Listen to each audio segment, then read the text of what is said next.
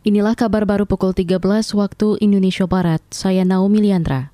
Kementerian Komunikasi dan Informatika bersama PT Telkom Indonesia menyiapkan jaringan alternatif untuk mitigasi gangguan jaringan sistem komunikasi kabel laut atau SKKL. Gangguan terjadi pada jaringan kabel serat optik rute Jakarta-Surabaya dan Merauke-Timika.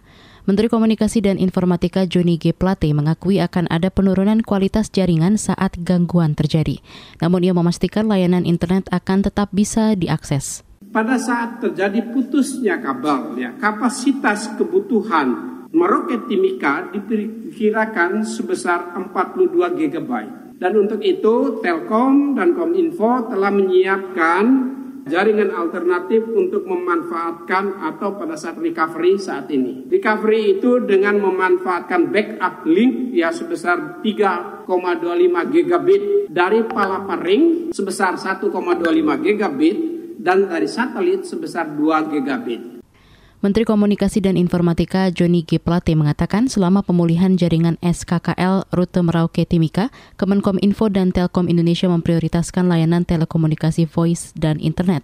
Joni mengimbau masyarakat yang berada di wilayah Papua memanfaatkan jaringan telekomunikasi untuk kepentingan prioritas terlebih dahulu. Kita ke Jawa Tengah. Pemerintah Kota Solo mewaspadai masuknya penyakit peradangan hati atau hepatitis akut misterius pada anak usia balita hingga 14 tahun. Kepala Dinas Kesehatan Kota Solo, Siti Wahyuningsih mengatakan, potensi penularan di momen mudik lebaran kemarin sangat tinggi. Menurutnya banyak kegiatan makan bersama di luar rumah yang tidak memperhatikan kebersihan peralatan makan. Apalagi selama lebaran ini banyak makan di luar, apa ini kan sama dengan hepatitis yang lain kan, cuma ini akut banget kan, penyebarannya lewat makan. Kan seperti itu toh. Makanya sifatnya kan ada personal hygiene. Jadi kalau makan yang perlu mohon maaf yang perlu kita antisipasi sendok, jelas selalu jajan bersama-sama seperti itu. Kalau nggak tenang ya pakai sendok kita sendiri.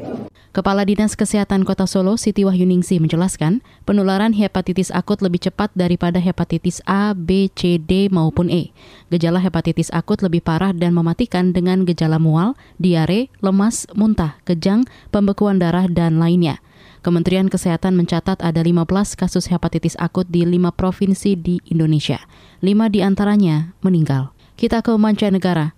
Amerika Serikat memperkirakan Rusia tidak akan mengakhiri perang di Ukraina dengan hanya menguasai kota Donbas.